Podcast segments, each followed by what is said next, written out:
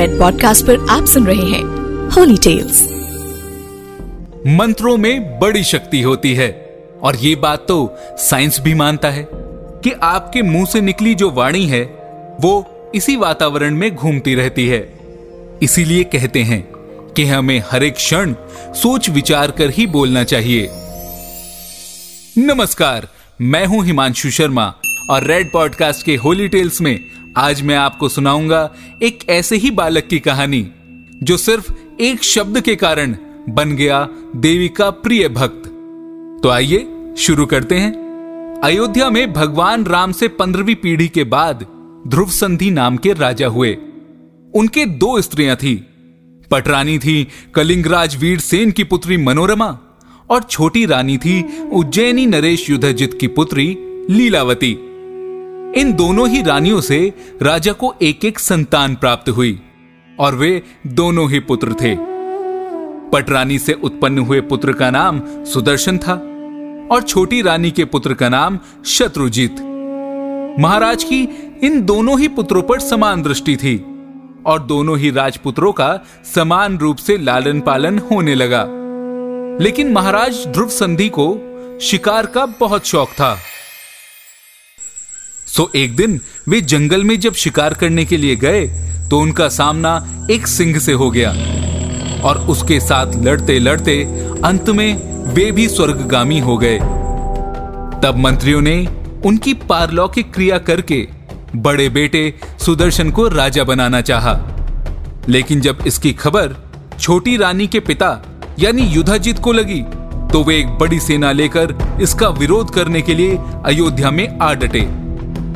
और फिर ये बात पता चलते ही दूसरी रानी के पिता भी अपने नाती के पक्ष में आ गए और दोनों नानाओं में युद्ध छिड़ गया, जिसमें सुदर्शन के नाना कलिंगाधिपति मारे गए। और इससे पटरानी मनोरमा ने डर कर सुदर्शन को गोद में उठा लिया और वे अपने एक महामंत्री विद्यल के साथ वहां से भागकर प्रयाग स्थित महर्षि भारद्वाज के आश्रम में पहुंच गईं। इधर युद्ध में जीते युधाजीत ने अपने नाती शत्रुजीत को सिंहासन पर बिठा दिया और उसके भाई सुदर्शन को मारने के लिए भारद्वाज ऋषि के आश्रम में जा पहुंचे। पर वहां पहुंचकर भारद्वाज मुनि के तेज के भय से उन्हें वहां से भागना पड़ा। एक दिन भारद्वाज ऋषि के शिष्यगण महामंत्री विद्यल के बारे में कुछ बुरी बातें कर रहे थे। वे विद्यल को क्लीव यानी नपुंसक कह रहे थे। सुदर्शन जो भी छोटा बालक ही था, उसने बार बार उन शिष्यों के मुंह से क्लीव क्लीव शब्द सुना और इसे सुनकर वो क्लीव तो बोल ना सका लेकिन क्लीम क्लीम करने लगा, जो मां महाकाली का बीज मंत्र है। अब वो सोते जागते खाते पीते केवल क्लीम क्लीम रटने लगा।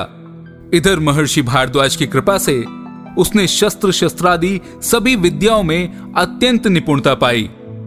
एक दिन वन में खेलते समय उसे देवी की दया से एक अक्षय तूणीर और दिव्य धनुष पड़ा मिल गया।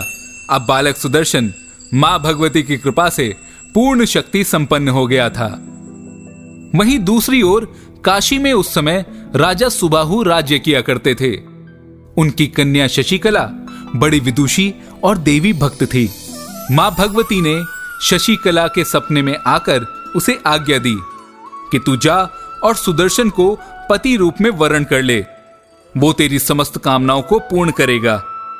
शशिकला ने उसी समय मन ही मन सुदर्शन को पति के रूप में स्वीकार कर लिया। प्रातःकाल उसने अपना निश्चय अपने माता पिता को सुनाया।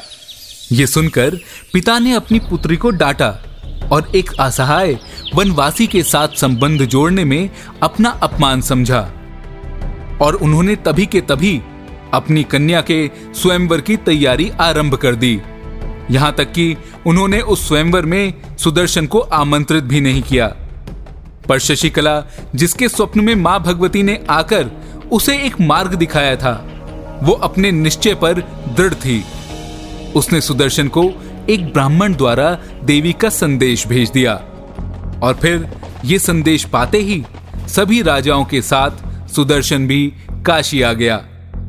इधर सुदर्शन के सौतेले भाई शत्रुजीत को लेकर उसके नाना भी काशी में शशिकला के स्वयंवर में आ धमके, पर काफी प्रयत्न के बावजूद भी शशिकला द्वारा सुदर्शन के मन ही मन वरण किए जाने की ये बात सर्वत्र फैल गई। इस बात को उसके सौतेले भाई शत्रुजीत के नाना सहन न कर सके।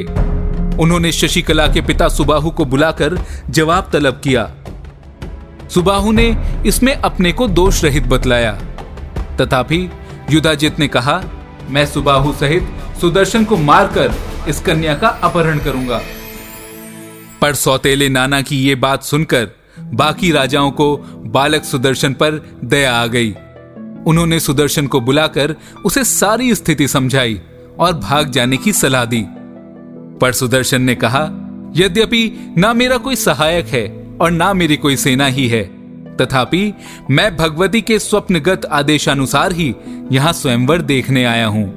मुझे पूर्ण विश्वास है वे मेरी रक्षा अवश्य करेंगी। मेरी ना तो किसी से शत्रुता है और ना मैं किसी का बुरा ही चाहता हूं।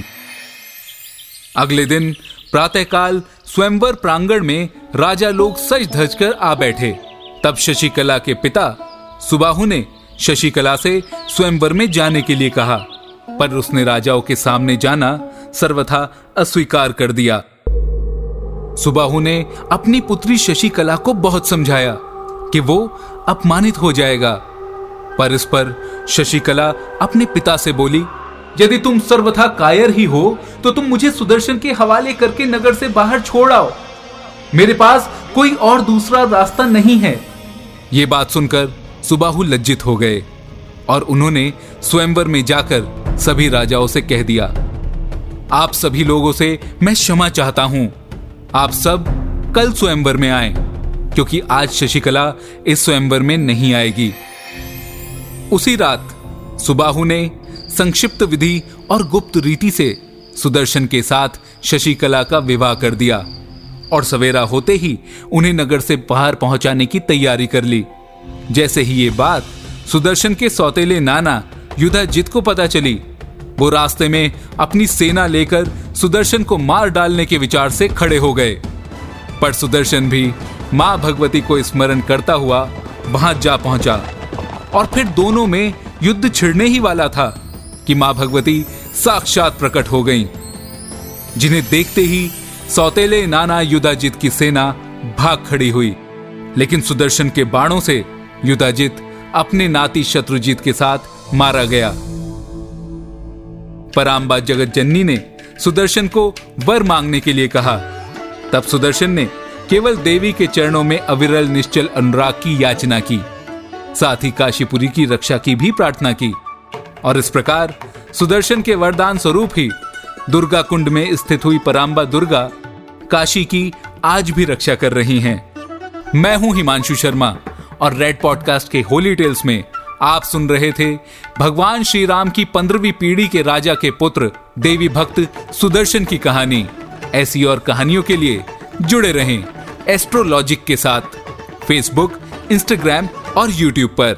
धन्यवाद। You are listening to Red podcast Holi tales, written by Himanshu Sharma, audio designed by Shekhar Tiwari. Send your feedback and suggestions write us at podcast@redfm.in